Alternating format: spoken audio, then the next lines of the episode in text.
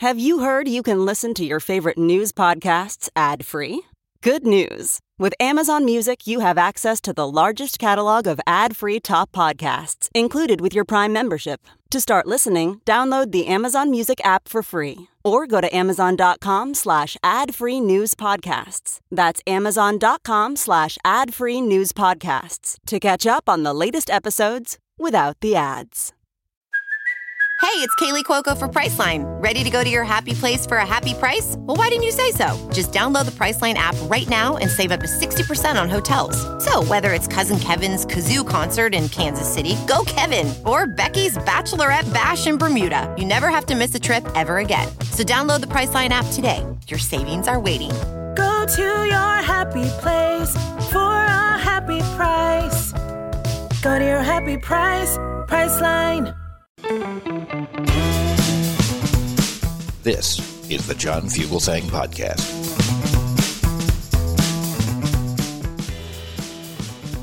Welcome to Tell Me Everything. For the next three hours, we're coming at you.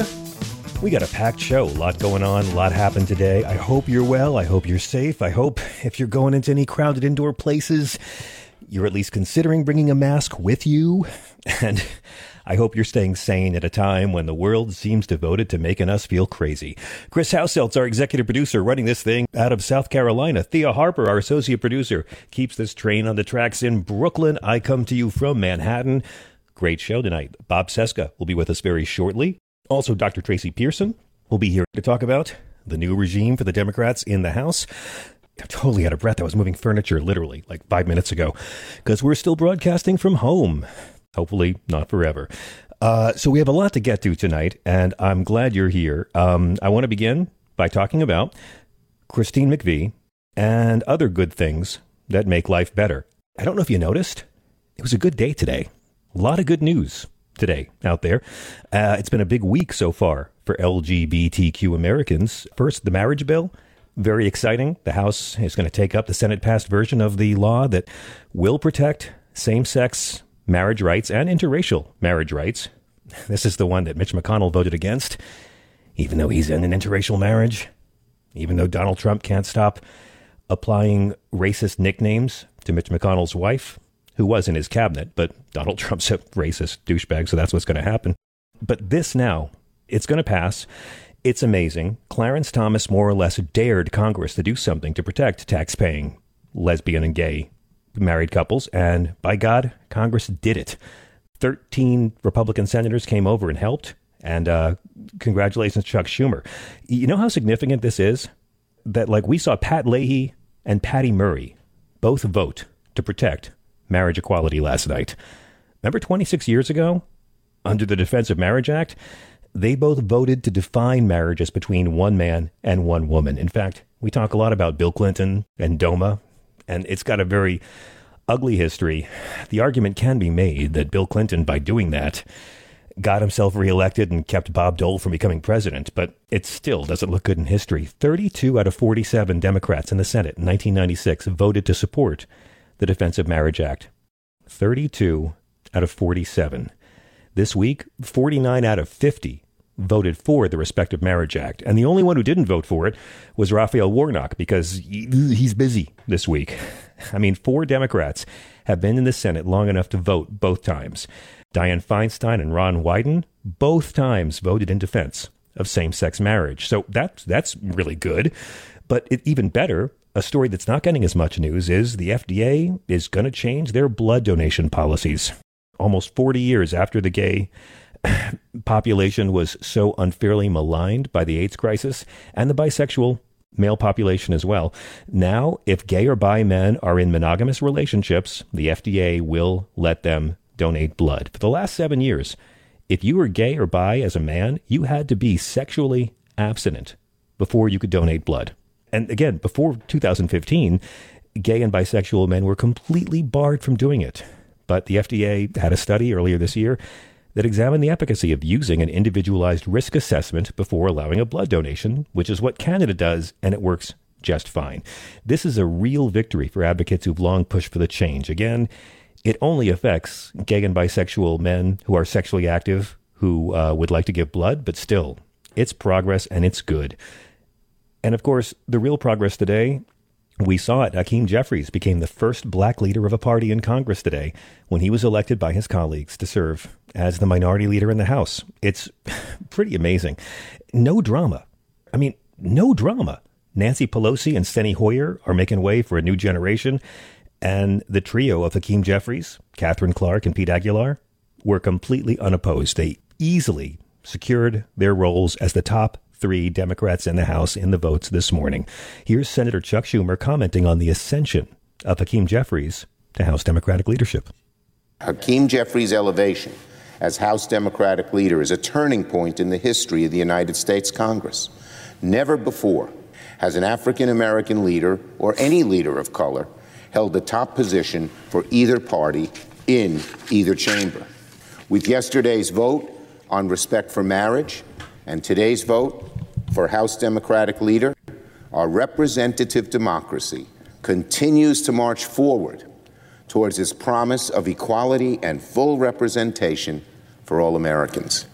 It's so exciting. Since 1965, there's only been nine African American elected members of Congress from the Republican Party at all. Zero have chaired a committee, one chaired a subcommittee, one's in party leadership. But that's in the last 55 years for the GOP. Here's uh, Congressman Hakeem Jeffries, leader Jeffries, taking a few moments to rub salt of party unity into Kevin McCarthy's open wounds of GOP disarray. House Democratic Caucus remains unified and focused in our efforts to fight for lower costs, for better paying jobs, for safer communities, to put people over politics. Those are our values that will drive us forward. Republicans are going to have to work out whatever mess and chaos is going on on the other side of the aisle. That's not for us to get involved in at this point in time. Republicans are also going to have to work out how they're going to smear Hakeem Jeffries. It's not going to be easy. I wonder how. Expect them to start trying very, very soon. it's going to be beautiful. And then there'll be Kevin McCarthy flailing about, lying for Donald Trump and trying to please everybody, which means nobody in his party will be respecting him. One more bit of good news, uh, a few more bits. Raphael Warnock, you know, I admire the senator. I admire that he's tried to be above the fray. When Herschel goes low, he goes high. He hasn't talked about how Herschel paid for these two women to get abortions. He hasn't talked about all these children that Herschel never told anyone about, that Herschel pulled a gun on his ex wife's head. Well, no more. Reverend Warnock has taken off the gloves. He tweeted last night Herschel Walker lies about the basic facts of his life. And he listed Herschel's lies. He was a policeman, he was an FBI agent, he was a University of Georgia graduate oh my God, it's going to be a really interesting week until this runoff happens. Also, the European Union is now threatening Elon Musk with a full Twitter ban in all of Europe if he goes ahead and lets all the liars and the racists and the anti Semites back onto Twitter. I, I, don't know what to say. I mean, I'm sure Elon's sick, but but but the racists and anti Semites have eight dollars, and I need them all to give me eight dollars. So, um, with all that in mind, I wanted to have some happy news because today was a sad one. Today's the day that we've learned that we've lost Fleetwood Mac's singer, songwriter, and keyboardist, Christine McVie, who wrote some of the band's most memorable songs. She died in the hospital today following a short illness. She was 79 years old.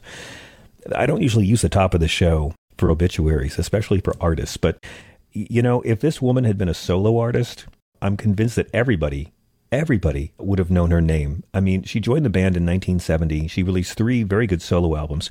If you listen to Fleetwood Mac's greatest hits album from 1988, eight of the songs, eight of the songs were written by Christine. She was trained as a classical pianist as a kid until like 15 years old. And then one day her brother came home with a Fats Domino songbook and she got heavily into rock and roll. She recorded her solo album, Christine Perfect, because that's her real name.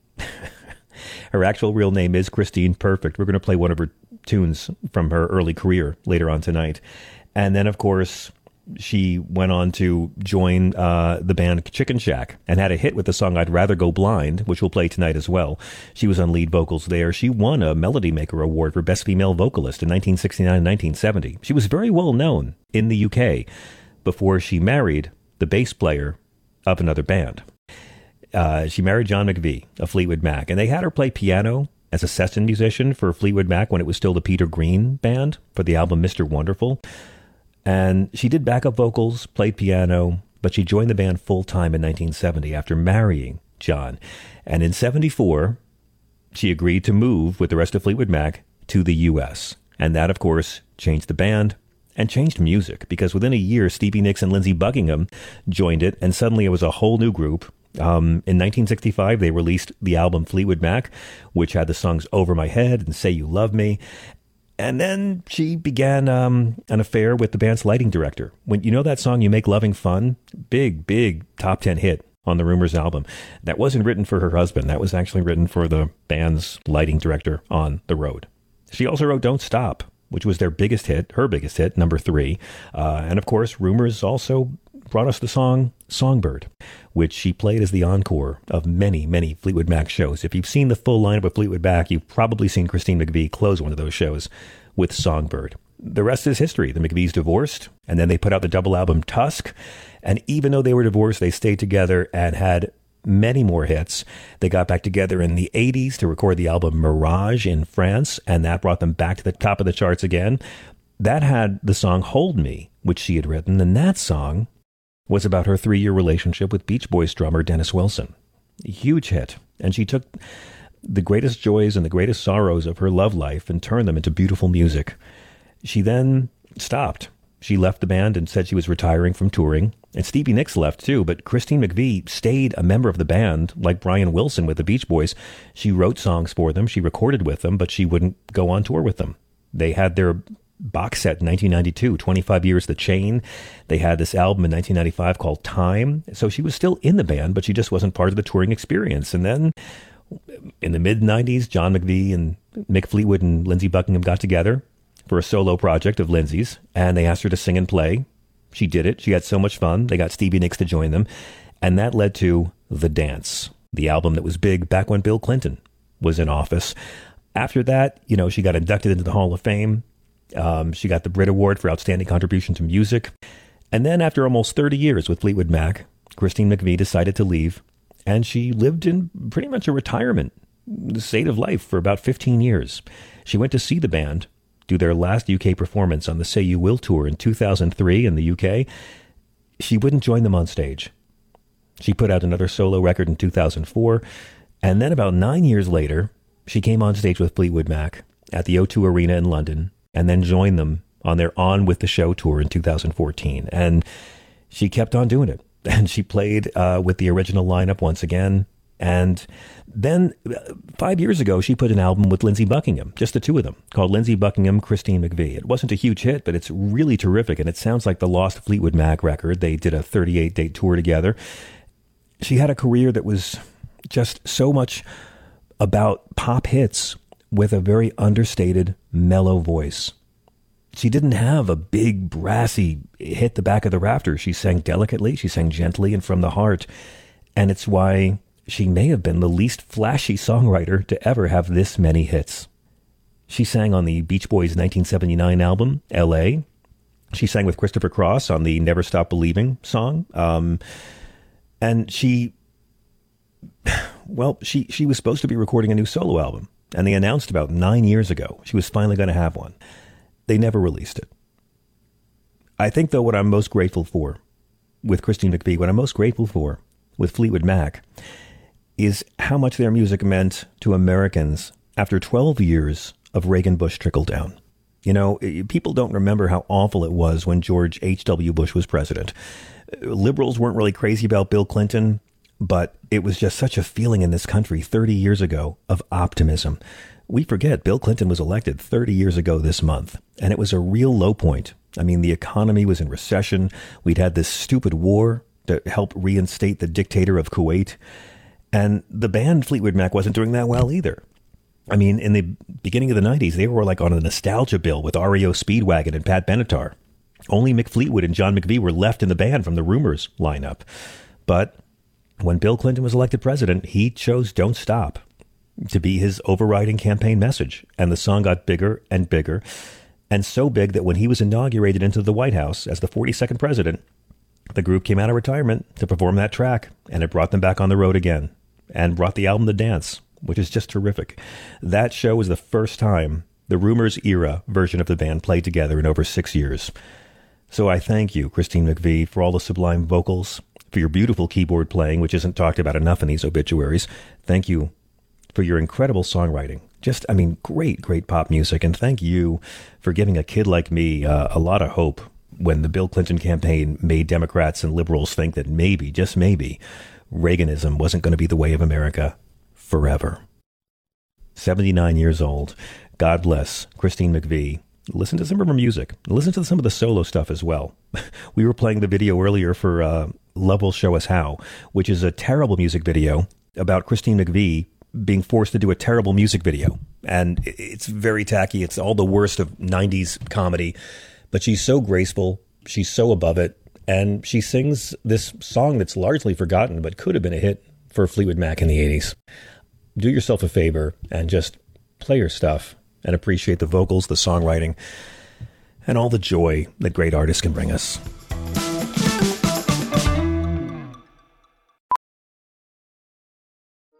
Welding instructor Alex DeClaire knows firsthand how VR training platforms like ForgeFX can help meet the demand for skilled workers. Anywhere you go look, there's going to be a shortage of welders. VR training can help welding students learn the skills they need to begin and advance in their career. The beauty of virtual reality is it simulates that exact muscle memory that they need. Explore more stories like Alex's at meta.com slash metaverse impact. As you write your life story, you're far from finished.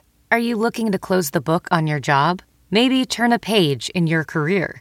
Be continued at the Georgetown University School of Continuing Studies. Our professional master's degrees and certificates are designed to meet you where you are and take you where you want to go.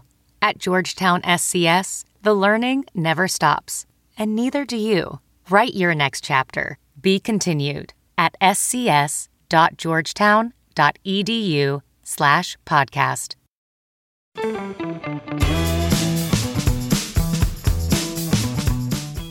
I'm John Fugelsang. This is Sirius XM Progress. I sent Chris Household a long list of music to play for tonight's playlist, and then we got the sad news about Christy McVie.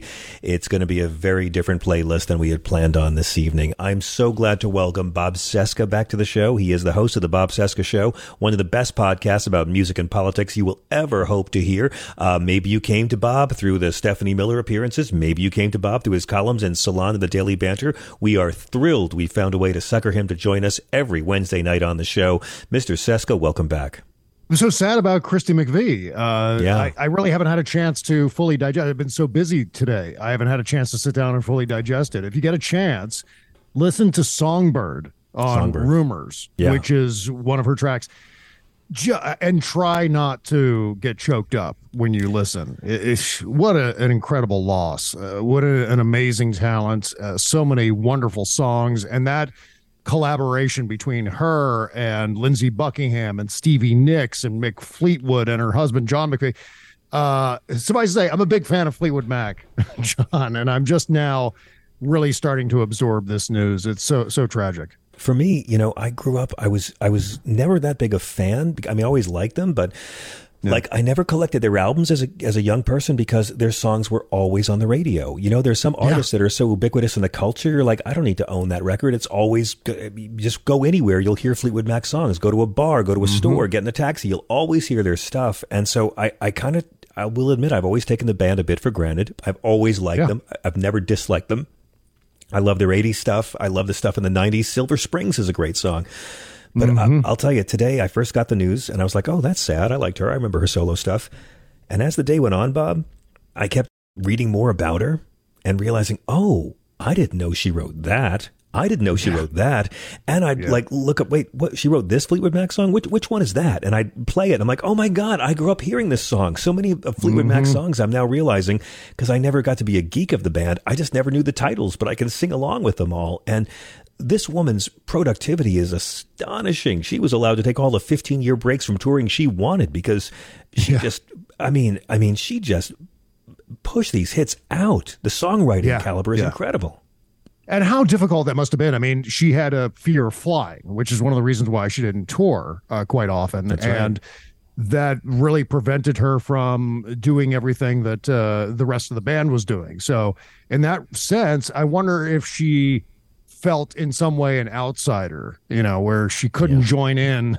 but then again, you know, it was Fleetwood Mac and they were always butting heads in some way. They were either having sex with each other or they were fighting with each other or or doing both at the same time. So that was kind of the Fleetwood Mac legacy. Well, I mean, Stevie and, and Buckingham broke up, and, and Christine and John broke up, and they Yeah. still were able to get back together and tour again because you know Right, right. it was it was just all about the music. And that 1990s reunion tour, it was great. Yeah. they were great. yeah. They sounded terrific. Yeah, they didn't skip a beat. If you got a chance, again, another thing to listen to and try not to choke up while you're listening to it is The Dance, which is the live Yeah, album that accompanied really that good. particular tour. Yeah, just uh, staggeringly amazing music, one of a kind band. And just because they did pop songs doesn't mean they're not a serious band. I mean, musically speaking, there's so much integrity in Fleetwood Mac music uh, you know, from Lindsey Buckingham on down. The the playing is complex. The harmonies are bar none some of the greatest in rock music. So yeah, what a a, a tragic, tragic loss. Bob, um, I want to I want to move on uh, and and ask how your Thanksgiving was. I hope you had a nice one. yeah, just about on average. It was nice. Yeah, had a good Um, time. did you did you have a problem with um, Nazis coming over to your Thanksgiving and you, you just didn't know they were Nazis before uh, you let them into the house and sat down with them and, and talked about what a great time you had? Did, that happens to me all the time, Bob. Uh huh. Yeah, I did a Twitter poll to see whether or not I should allow the Nazis. It's the most scientific way to find dinner. information. I'm glad. That's exactly right. Yeah. Totally not shoddy. To- totally not gamed by bots and trolls. And so, legitimately speaking, I said, you know, I just announced Vox Populi, Vox Dei. Here we are. Come on in, Nazis. Yeah, he's really emptying Blackgate Prison now, isn't he? He's Oh doing my- Bane from the end of The He- Dark Knight Rises. He blew up Arkham Asylum, and they're letting them all back in now. Well, but, but, but in, in fairness, Bob, in fairness, there's a lot of anti-Semites and a lot of racists and a lot of people willing to lie about a plague who have eight dollars, and we are talking about a billionaire right. with a cup in his hand, right? Yeah, yeah. And what is that? What's the conversion rate between eight dollars US and whatever Bitcoin means? I don't know because I think I think a lot of that money is coming from Bitcoin accounts, and I have no blessed idea how any of that works. It's some sort of it's like monopoly money, right? Is that what that is? It's like fake internet monopoly money. Yeah. is that oh, yes. pretty close? Completely. Yeah. Well, congratulations. You can now do a commercial with Matt Damon to sell people nothing.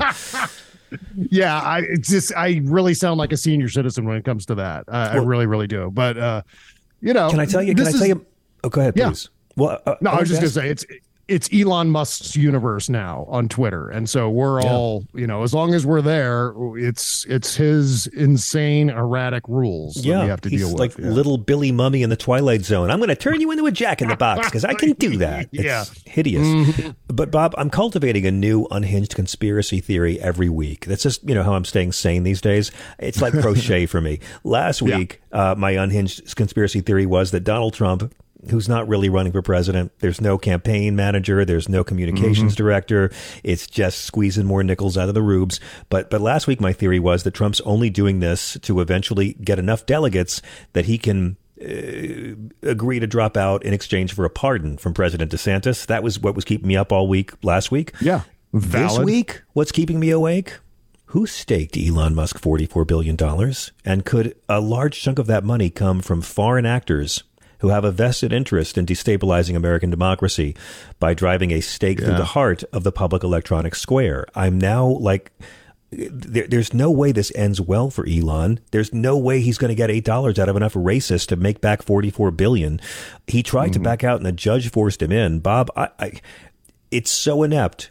It's so poorly done. I've lost twenty-one thousand followers since this happened. People are leaving the site. What other endgame could there be? Wait you lost 21,000 followers Since he carried that Oh sink God. into the lobby, I've lost twenty-one thousand followers. That's it. People leaving the site. damn it Yeah. Yeah, well, you're you know what? First, you're in very good company because there was a Washington Post piece this week that analyzed uh, Democratic and Republican lawmakers That's and how many followers they lost or gained. Shocking that Democrats lost thousands hundreds of, of, thousands, hundreds of Bernie Sanders, Yeah. Barack Obama, hundreds of thousands. Hmm Hakeem Jeffries and uh, uh, Elizabeth Warren. Uh, but uh, Marjorie Taylor Greene gained hundreds of thousands of followers. Jim Jordan gained hundreds of thousands of followers. Basically, Republican leadership did quite well. Ted Cruz and others gained all kinds of followers, while Democrats are losing followers. And I get the sense that well, first of all, it's entirely possible that Elon Musk just loves to shake up the ant farm to see all the ants freak out. That's still kind of the Occam's razor explanation for all of this, but I don't buy it. I think this is a deliberate move to drive away what he referred to as judgy hall monitors, which I think include obviously traditional journalists, reporters, publications that they write for, Right. as well as all of us who rely on those institutions for valid information. Okay. And so I think the mission, because he's said it, may be just that to clear away all of the things that he doesn't like, all the people that he doesn't like, or that his bro libertarian, sort of neo fascist people love. Right. I And- get and- that. yeah. But I mean, So, on yeah, the so- surface, that certainly seems what he's doing on the surface. But but but that's spending forty four billion of borrowed money to just wag your dick around. I mean, like like I, I don't really see a methodology behind it. Yeah, I'm, yeah, and and where this is going is to clear the way for all of these people to take over this massive communications platform. And that's the key. If you drive away all the normals, whatever is left basically has control over the information dissemination on Twitter. And that information calling even calling it information is a stretch. We're talking about uh, making Twitter a, a, platform for disinformation to Mhm. make that the conveyance for all of that, and just in time for the 2024 presidential campaign, which, by the way, is underway and coincidentally got underway right around day one of Elon Musk's tin pot dictatorship uh, at Twitter. Yeah. So uh, these things, I mean, maybe that timing was a little bit coincidental, but this is the the goal of driving normals off of Twitter, which is happening in droves as we've seen with the numbers.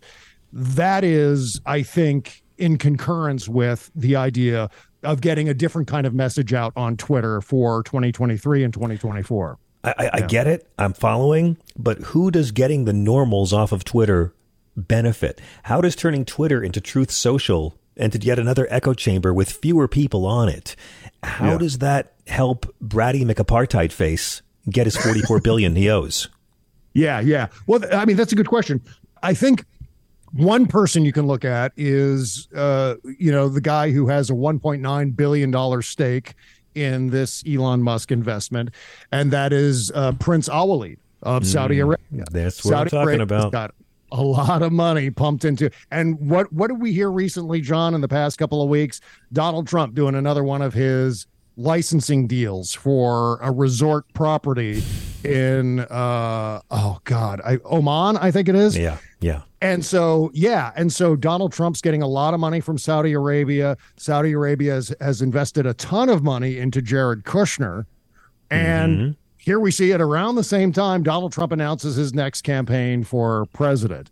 Plus, Elon Musk has got this Saudi money that he's uh, using in the entire pool, which also includes, you know, a, a bank investments and Elon Musk's own money and then you start to hear about Elon Musk's political political leanings and what he wants to do with legitimate journalism, and Right. replace that with citizen journalism. Which to me, when I hear the, the the title citizen journalism, I think, oh yeah, yeah, like citizen surgeons. Yeah, or that's what we need is more citizen airline pilots. Exactly right. Yeah. We need that kind of democracy, don't we? Right, right. But but yeah. but again, I, I I get it. But how does he make money off of this? It just seems like making a smaller tent only hurts his bottom line.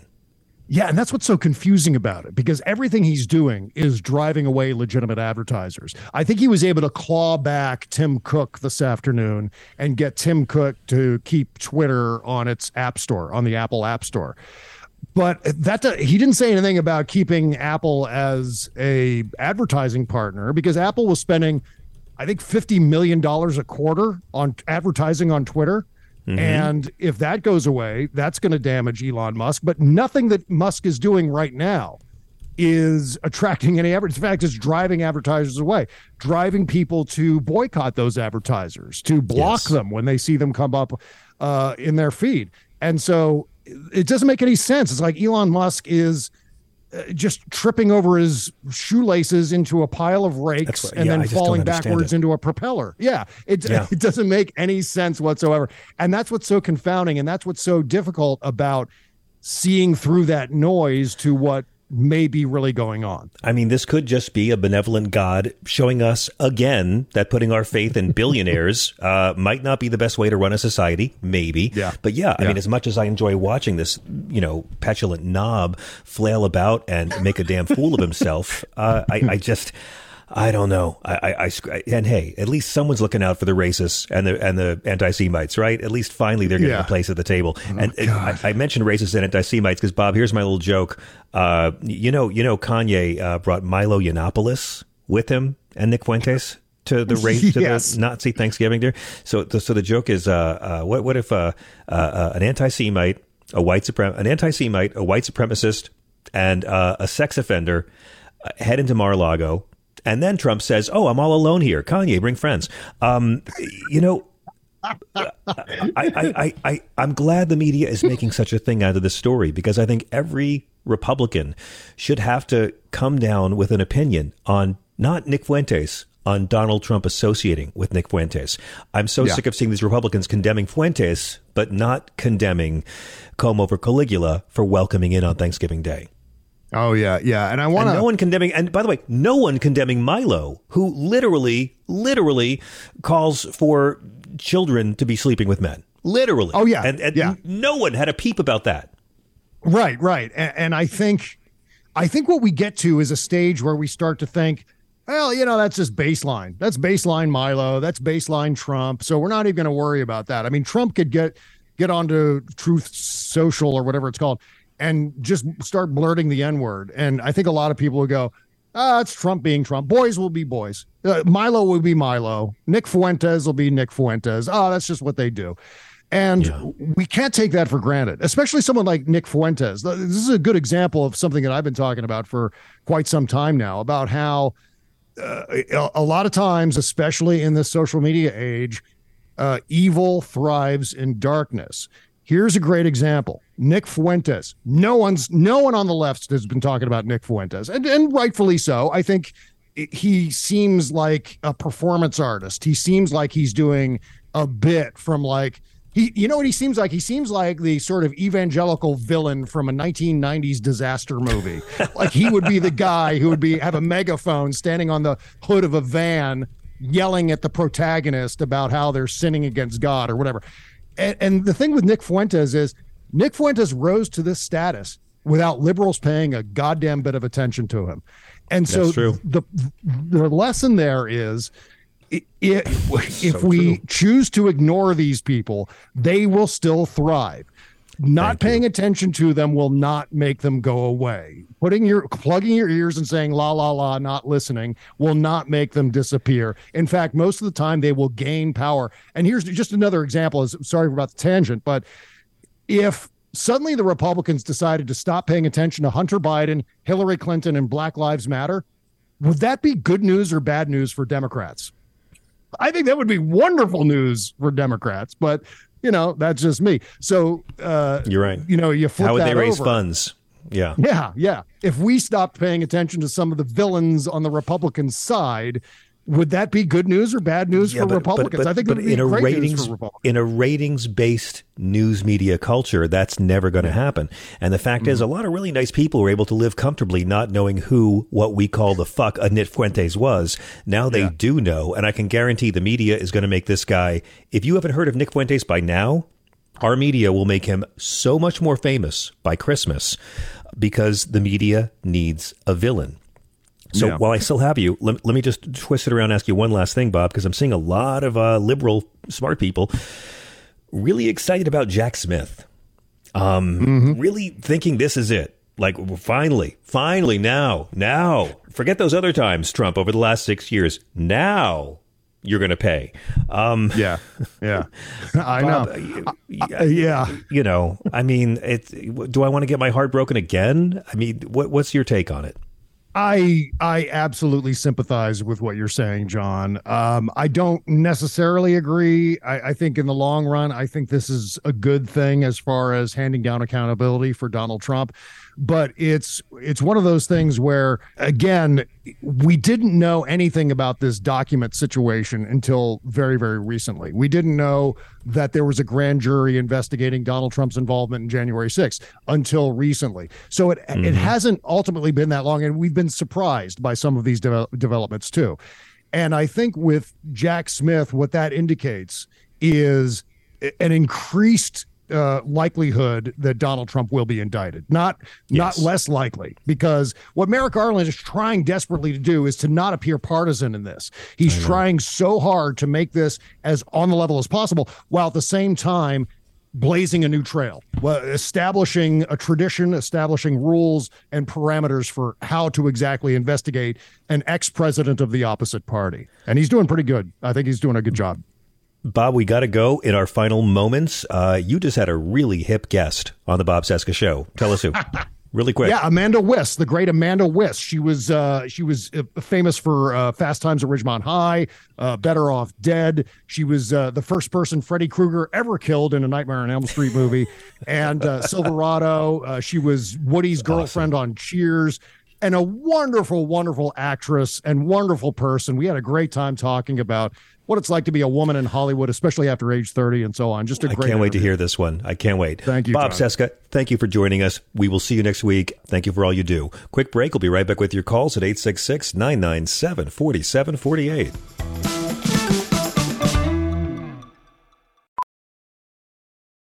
VR training platforms, like the one developed by Fundamental VR and Orbis International, are helping surgeons train over and over before operating on real patients. As you practice each skill, the muscle memory starts to develop. Learn more at meta.com slash metaverse impact. Ready to elevate your home? Picture this central heating, a cozy fireplace, or your dream walk in closet. Build a backyard oasis, go green with solar panels, or start a business. It's all possible with Figure's home equity line of credit. Unlock up to $400,000. Apply online in five minutes. Funding in as little as five days. Head to figure.com and transform your home. Figure Lending LLC, DBA Figure, Equal Opportunity Lender, NMLS 1717824. Terms and conditions apply. Visit figure.com for more information. For licensing information, go to www.nmlsconsumeraccess.org. This is Sirius XM Progress. We're at 866 997 4748. I'm so pleased to welcome Dr. Tracy Pearson back to the Love Fest. She is, of course, a legal analyst and consultant who you've seen all over on TV and radio and podcasts. She's been quoted by the media and Forbes and Fast Company, the New York Post. You've seen her on everything from Cheddar News to News Nation to the Dr. Phil Show. Dr. Pearson, welcome back. Gosh, you set up such expectations, and I just I feel pressure. I feel tremendous pressure. Well, I'm your hype man. Just think, just call me Flav. Um, that's what I'm here to do. I love it. I love it. it's so good to have you here. I hope you and your family had a lovely Thanksgiving. I did. We did. I hope you did as well. We binged West Wing. If Nice. Bradley Whitford is listening right now, I love you. I Okay. love Josh Lyman. I'm just going to say that. How far did you make it? Did you make it all the way up to Jimmy Smits debating Alan Alda? Uh, I made it up to, to Simon Donovan, who I loved. I love Mark Harmon. If you're listening as well, I love you too. Um, but uh, I I listened up to that uh, or watched up to that, and then what happened was uh, I had other things to do, and then uh, managed to, to to lose track of that. I, I can't watch Simon die. I just can't. Mhm. If you haven't, I'm sorry for the spoilers, guys. I mean, you know, it's old, but um, I just can't. Well, Richard Schiff and uh, Allison Janney have both done our, our show, and a lot of a lot of West Wing actors as well. Uh, I'm glad you had a good time, and I like watching the West Wing because I love seeing Alan Alda um, as Arnold Vilsack as as the as the evolved, compassionate, uh, informed Republican. Because I'm a fan of sci-fi. Um, I, I, I want to ask you about uh, your thoughts on the newly elected Democratic leadership. It's been very exciting watching this take form to see Kevin McCarthy uh, with our friends in the GOP kind of just struggling to get enough people to like him enough to give him the job he seem, seems to believe belongs to him. And then the Democrats are in array. Uh, unanimous votes. It seemed like it was prepared well in advance. The it, it really seems to be going very well, and almost as if almost as if Pelosi and Jeffries have been planning this transition for quite some time. My recollection is that Nancy Pelosi uh, sort of bargained when she uh, took over the speakership that uh, she would be be there two years and then she would step aside. And so I believe that there was uh, a plan in place and that they were they were working to facilitate that plan. And nobody can whip a vote like Nancy Pelosi, and it was a lack last act of, of kindness, if you will, um, to do that for Hakeem Jeffries. I have sort of mixed feelings about all of it because I I, I love Nancy Pelosi. I think she's extraordinary. Um, I can think of a lot of reasons for why she would she would want to be able to step aside a bit and, and allow new leadership to take over. Of course. Um, but I think that that it is a time where you need experience and you need uh, sort of depth of bench to be able to uh, deal with what's coming our way, which is going to provide us with hours of material. Oh yes, I'm looking forward to it. I'm I'm all ready. I mean, honestly, I'm I, I hate to tell you how much popcorn I've already bought to watch Kevin McCarthy. I mean, the only thing worse than him not becoming speaker after all these years of scheming, the only thing worse would be him becoming speaker and his life becoming a living hell of accomplishing nothing and being hated by every side of his own caucus. Yes. Absolutely, and all the former speakers, uh, former Republican speakers, are sitting there laughing. They probably bought the the other half of the popcorn that was on the shelves. Well, if I may, fuck Paul Ryan. He doesn't deserve to laugh at anything. Um, so, so here, here's the big thing I'm going to be watching for with Hakeem Jeffries because I do like Representative Jeffries a lot. I've interviewed him before. Uh, I thought he was amazing as a as an impeachment um, prosecutor.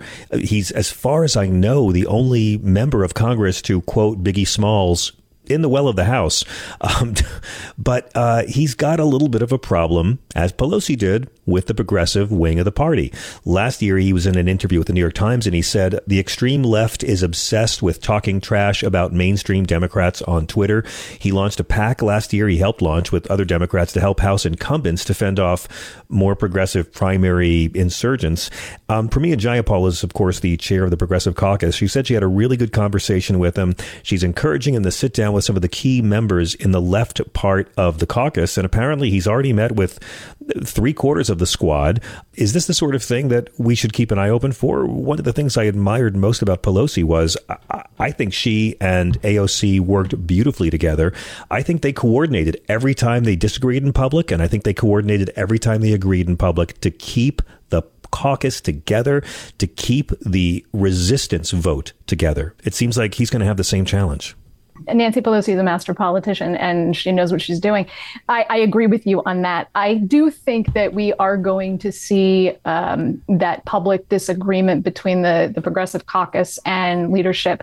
Uh, the the members of leadership, the new members of leadership, are all members of the Progressive Caucus, but um, they they are rather uh, moderate Demo- they're, they're, they're moderate in comparison to the progressives on in that caucus, um, yeah. and there have been issues in the past. But I, I, they seem to to have have garnered that vote. And again, as I said, I think Nancy Pelosi helped whip that together. I think that uh, it also again was a product of that agreement that that they struck early on.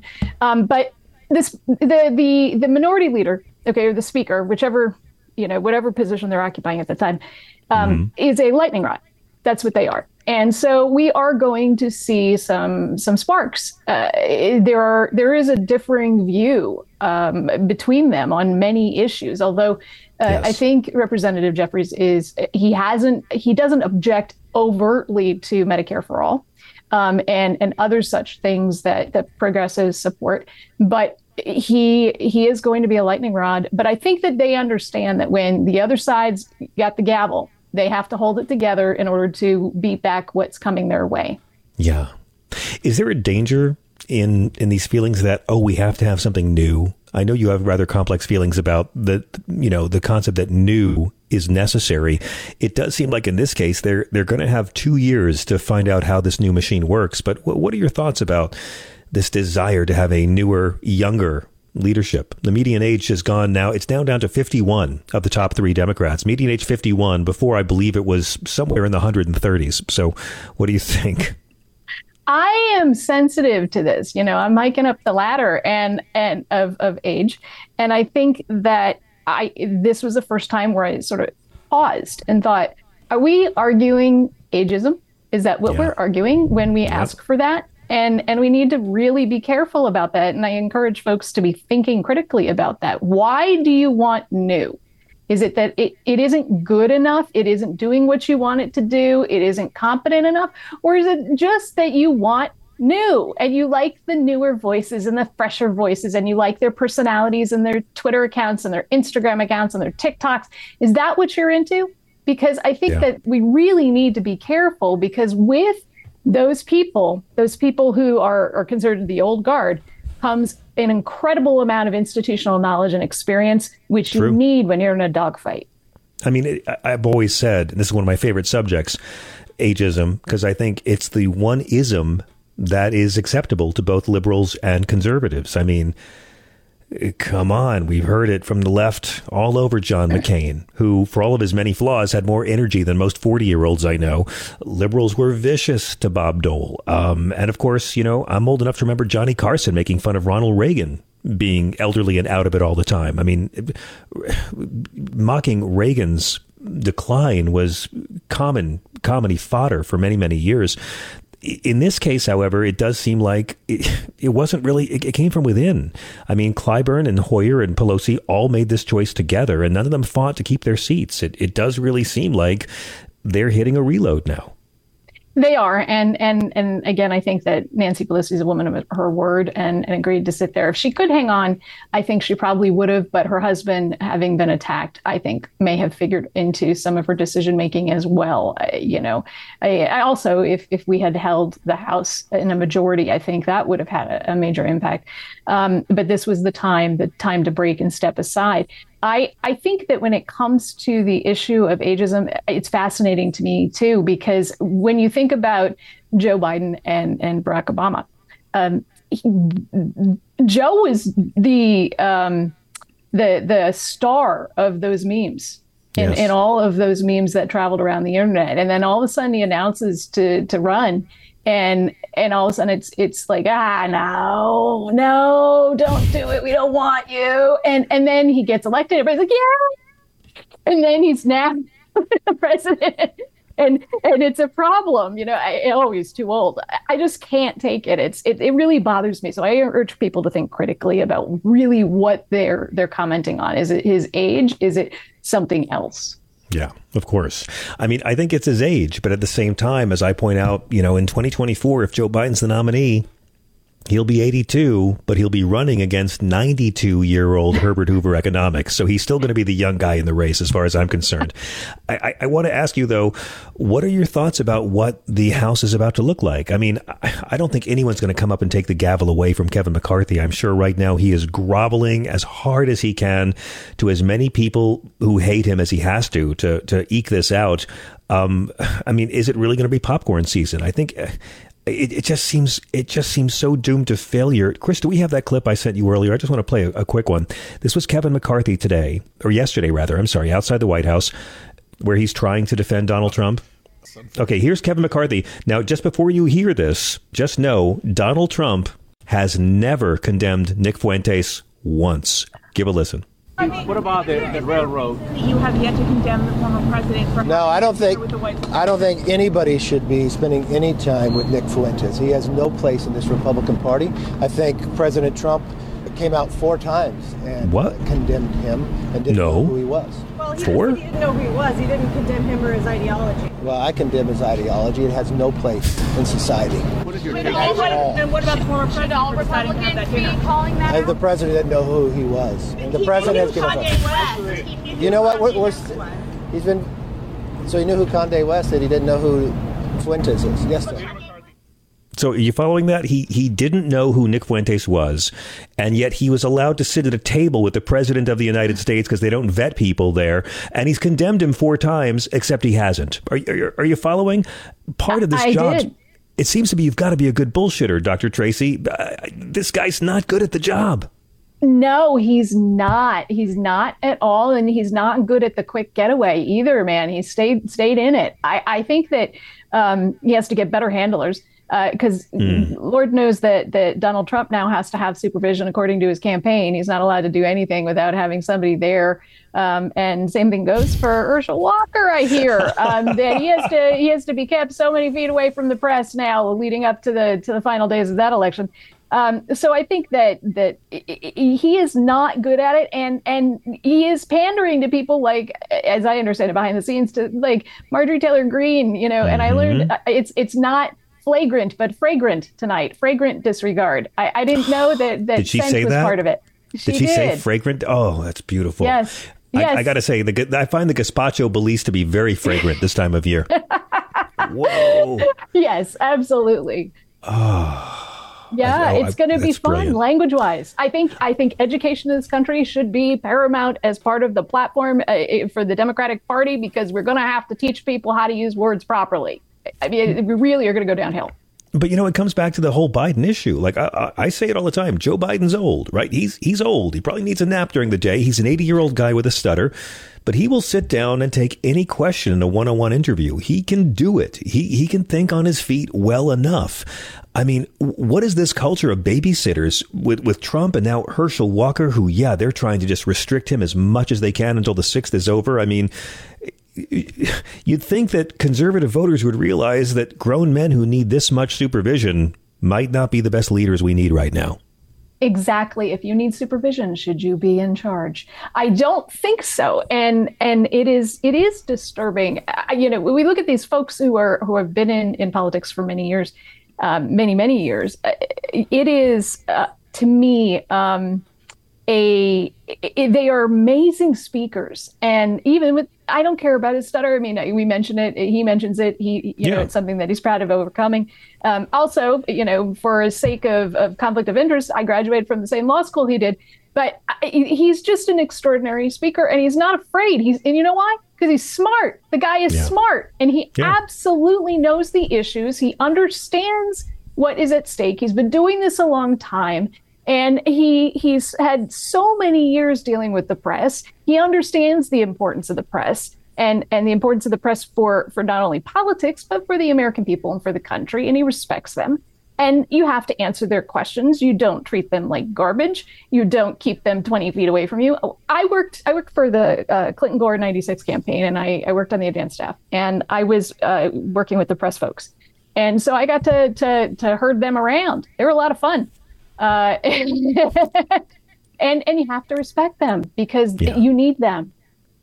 So here's my next question for you, Doctor. We're having this conversation a few hours away from the beginning of the month of December. Happy end of November, everybody.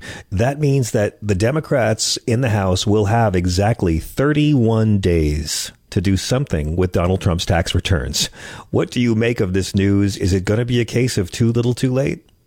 I don't think so. My understanding is that the Democrats are meeting this evening uh, on that committee um, that that got the tax returns, um, and uh, the, the, the representative that's in charge of it is is is following the rules, following the law, and uh, they are reviewing it, and they are going to decide how to to to deal with what they learn.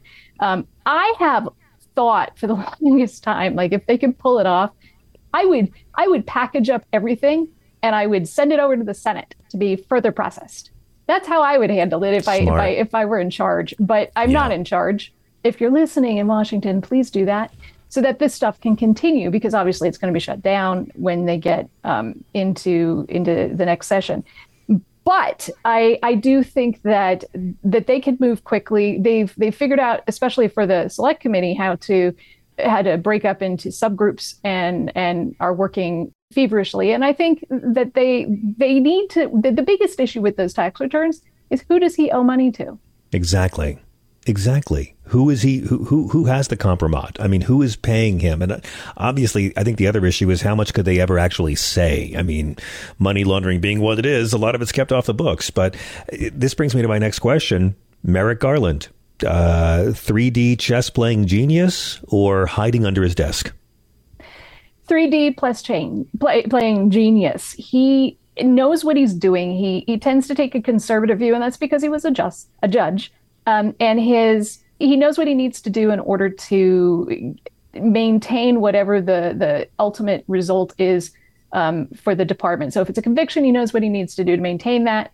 His job was to um, to to make decisions about overruling convictions. So right. he knows what needs to happen, and I think that um, he, he, they wanted that that information from the January 6th committee earlier on, and the January 6th committee refused to give it over. They're requesting it again, and and it's because that investigation is coming to a conclusion, and they're going to pass that stuff on over, and it's going to be made a part of their files, and mm-hmm. it's going to be reviewed. I think that Jack Smith is a is a good choice, although I, I do share some of the concerns about you know do I have to have my heart broken again?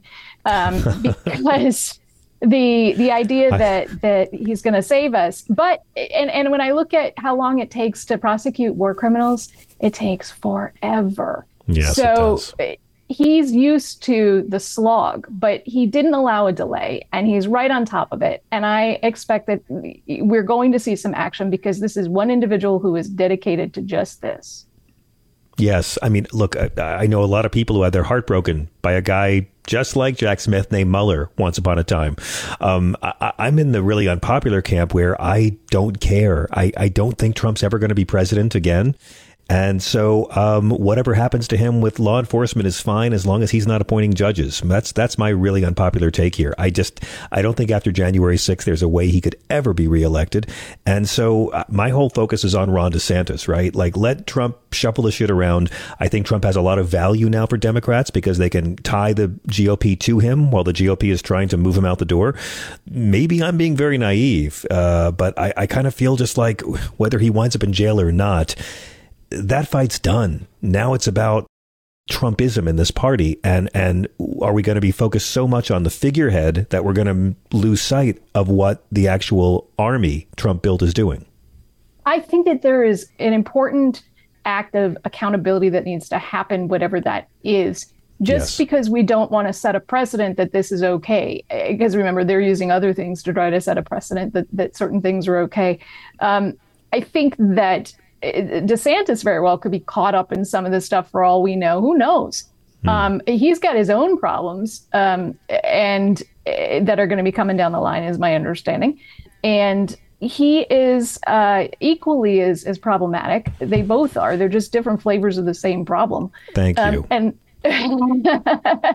you know, one's one's stronger, uh, one's a little weaker, um, and and and and I reversed that diplomatically.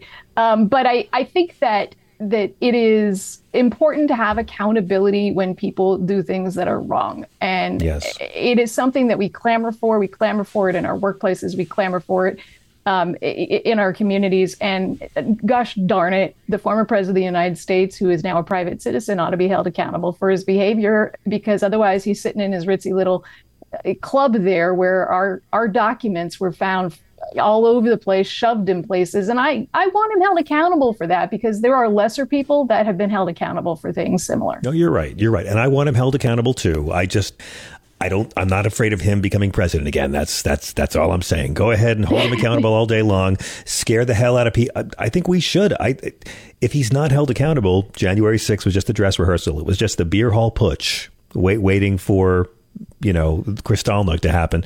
And I'm a big fan of it. I just kind of feel like we have to pay a lot of attention to what the GOP is doing next because Trump is the past for these people. Let me ask you one more thing, Doctor, before I let you back to your evening. How's your Twitter game going? It's still oh. standing. It hasn't actually caught on fire yet. Um, all my guests, I'm asking them to try to analyze what the hell this man is thinking because I've never really witnessed a public meltdown like this. I feel I, I haven't spent a lot, a whole lot of time on Twitter recently. I mean, I'm on there. I, you know, I like everything that you you post, but I post some things myself occasionally. I used to be more more prolific with it because it feels a little bit like the last day of college and we're moving out of the dorms. like all the people that I love aren't there really, and and I'm getting all these ads for for weird stuff, and I I don't like it um, you know, it, it, used to be companies that I didn't like. Now it's just like weird individuals that are promoting these these social beliefs that I don't agree with. So it's uncomfortable being there. I've tried some other some other services. I'm on uh, Mastodon, and I think that uh, I, what is going on and why? I mean, you know, Elon just doesn't know what he's doing. He's he's a good master of of puffery and Yes. and that's it. That's all he is. He's he's a blowhard, and and and and he talks a whole talk, but he can't back it up. He's really, you know, he didn't create Tesla.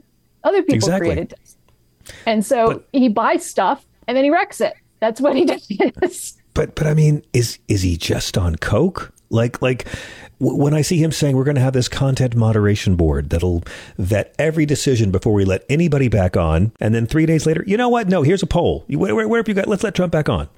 Like he'll He need- he'll come out with these great grandiose pronouncements, and then he has no impulse control, and he'll flip on it two days later. I mean, we just found out. This is the guy who kept saying Twitter has always has to be apolitical. Now he's saying vote Republican, vote DeSantis. I mean, and and now we found out they're no longer going to monitor people who lie about COVID nineteen anymore. I, I I just I don't see how long term this helps Elon get his eight dollars a head per month from people to pay off his debt. I, I I don't understand the model at play here.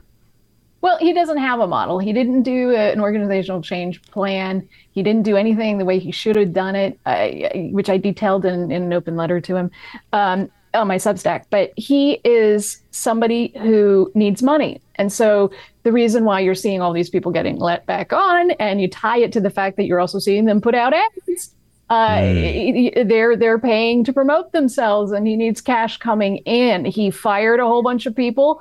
He he a whole bunch of people quit on him, uh, and because of his flouting of the uh, labor laws. And I think that he is um, in deep deep trouble. And now it looks like eh, there may be a, a backtracking, and uh, the government may want to be looking into that sale.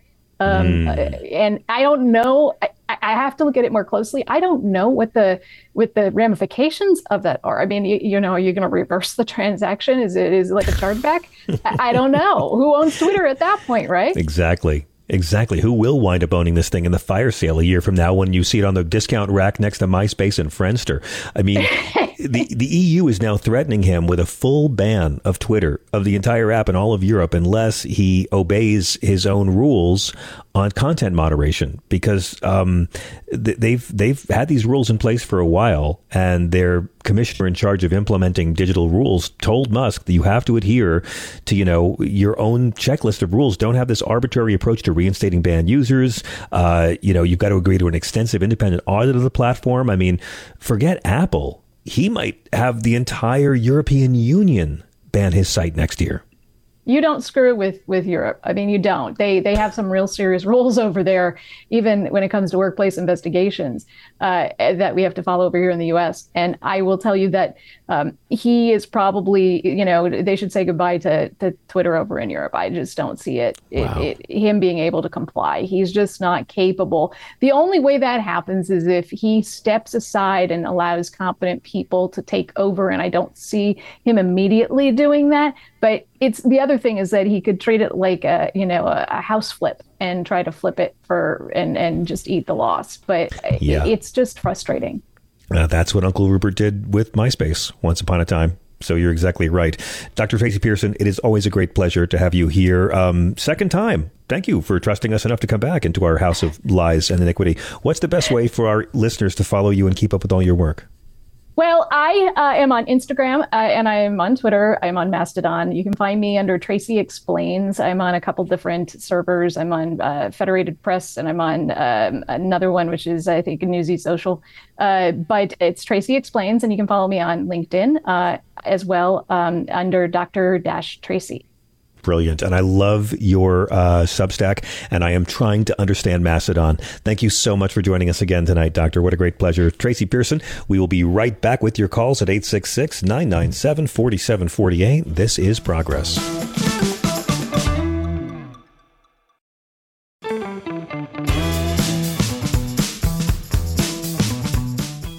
This is SiriusXM Progress. I'm John Fugelsang. Welcome to the Love Fest that is Tell Me Everything, bringing good trouble to the right wing bubble. And we are taking your calls on everything from the Tribal Nations Summit the White House held today to New York City Mayor Eric Adams' plan to solve the homeless crisis by forcibly hospitalizing the homeless against their will. We're talking about the Respect for Marriage Act, the great legacy of Christine McVie, Hakeem Jeffries, and new leadership in the Democratic Party. And of course, as always, we're talking about petulant millionaires at birth ruining things that they didn't create in the first place. 866 997 4748 is our number. Want to just play this really quick? Here's Karine Jean Pierre earlier today in the White House press room. They asked her to address all the union workers who are feeling understandably let down by the Biden administration's pressure to keep them from striking for paid sick leave. Give a listen. What is the president's message to union workers, rail workers across the country, you know, who backed the president, who helped him get elected, believed that he was standing with them, and, and who feel that, that he has betrayed them?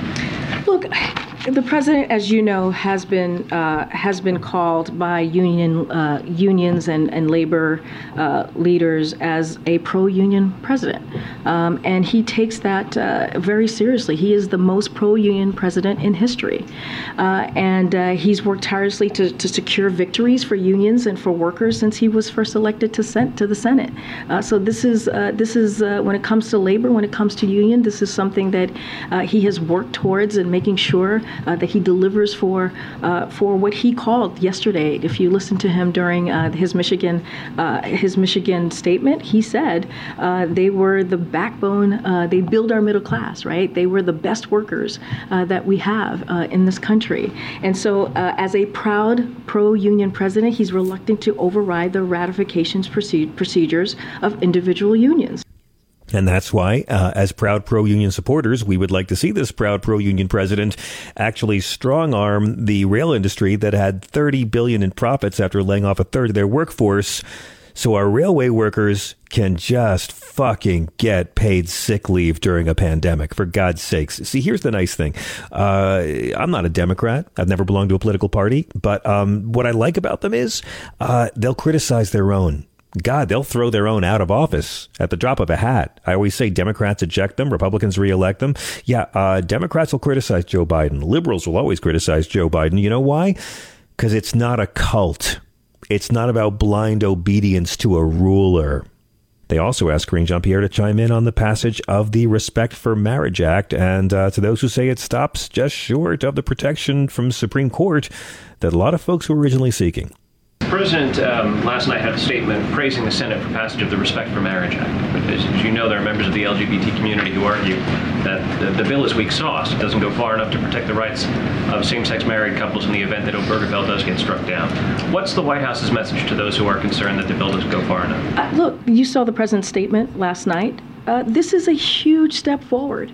Uh, and uh, it is historic that we saw this movement uh, from Congress in a bipartisan way to protect same sex marriage. Uh, and I think, uh, you know, in the time that we're in, when we're talking about the differences between Republicans and Democrats and how we're not able to get things done, we're seeing that right now in an issue, a key issue that matters to this community. Again, it's a step forward. Uh, there's still work to be done to get it across the finish line. Uh, but I do think, and we do think, it's something to celebrate. Yep, keep the pressure on, but celebrate it at the same time. I, I, I, I agree. Look, what has everyone said about Roe v. Wade? Oh, why did the Democrats codify Roe v. Wade into federal law when they had the chance? Well, because they were trying to do other things. when did they have a 60 vote threshold? For what, maybe 35 days briefly in Obama's first term? They were trying to pass health care and do other things. So now, now they're codifying marriage equality as a federal right, and people are still mad about it. For God's sakes, people keep the pressure on these Democrats all the time. But stop and smell the successes when they happen.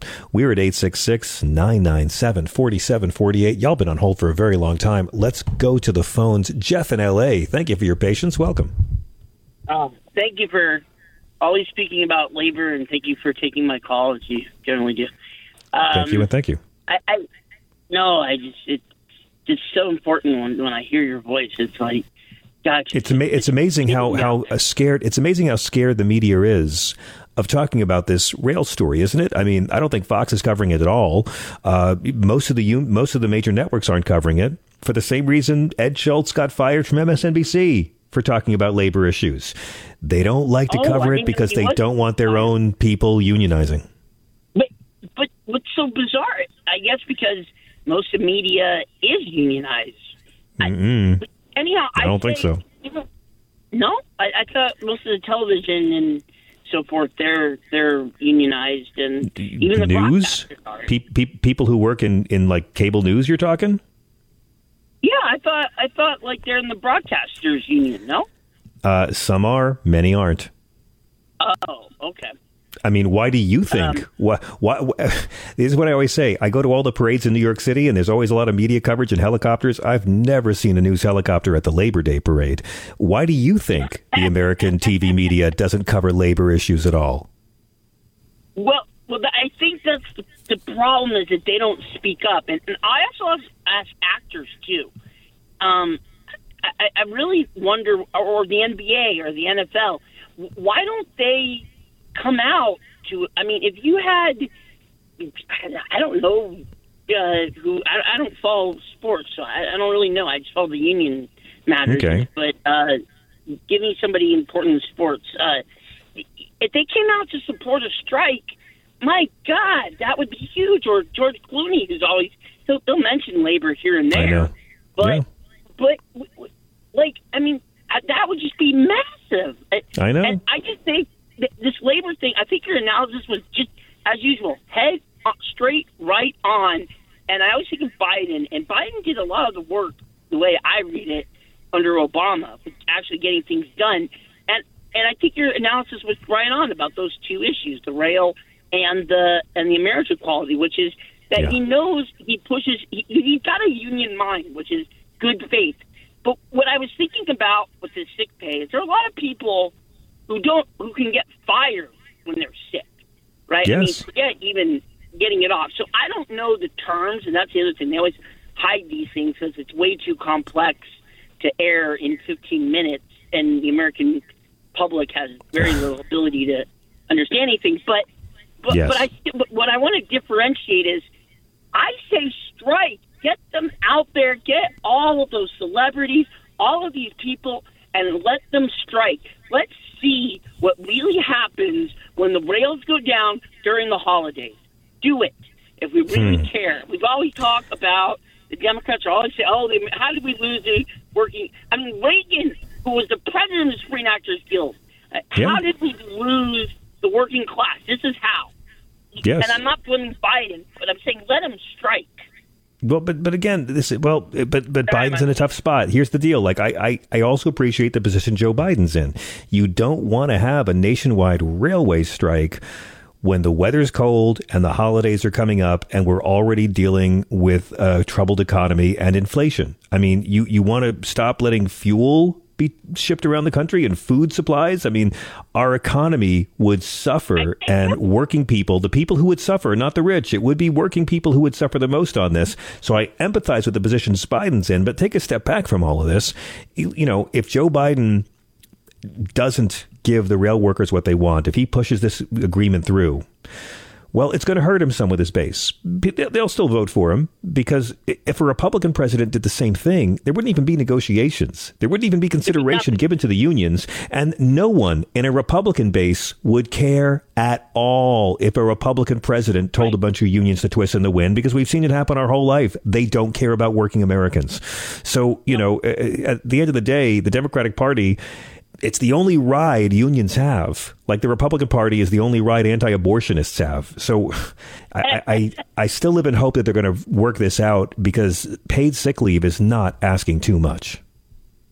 I, yeah, but what I, what I, what I just get at is it, it will hurt them, but who's hurting? They're going on strike. I mean, Yeah. me, going on strike is like close to is close to going to war. I mean, you're giving up your ability to earn money. You might not Yeah. get rehired. You It's desperation. I don't know the Railway Labor Act as well, but but my point is, and in England, by the way, I was like crying reading the notes I read. England is about to go on a nationwide strike, and and the Labor Party there is trying to do a clampdown on it. I know. mean, there's something called the Norris LaGuardia Act. This would not happen under the NLRA. This is happening under the RLA. So that's why I say let it fly. I mean, even if it hurts, it's going to hurt me. I'm not well. It's, it's really, but I say we all have to show solidarity, and this could be a moment. This could be a hmm. moment, and Yeah, You know, I, I'd like to see it. I'd, I'd like to see it happen. I, I don't blame Biden. I think your point is exactly right about Biden, which is that you know it, it is sort of. I mean, if I was had anything to do with negotiations, I would say, look, you know, a lot of Americans don't even have the right to, but that's because they haven't formed unions, and it is so hard. But Yeah. I would. I mean, I, I died almost. I died almost twice with the heart attack, and I would do it again because I believe in labor so much. Don't give yourself a heart attack. We need you. But but again, the position Joe Biden's in is who, what what can he do that's going to hurt the least amount of people? And so if I help the railway workers, it could hurt thousands. That's the position he's in. And at the end of the day, there's one thing we can be sure of: Joe Biden and his party are the ones who care. The Republican Party does not. It's messy out there. Jeff, thank you for the call. This is Progress.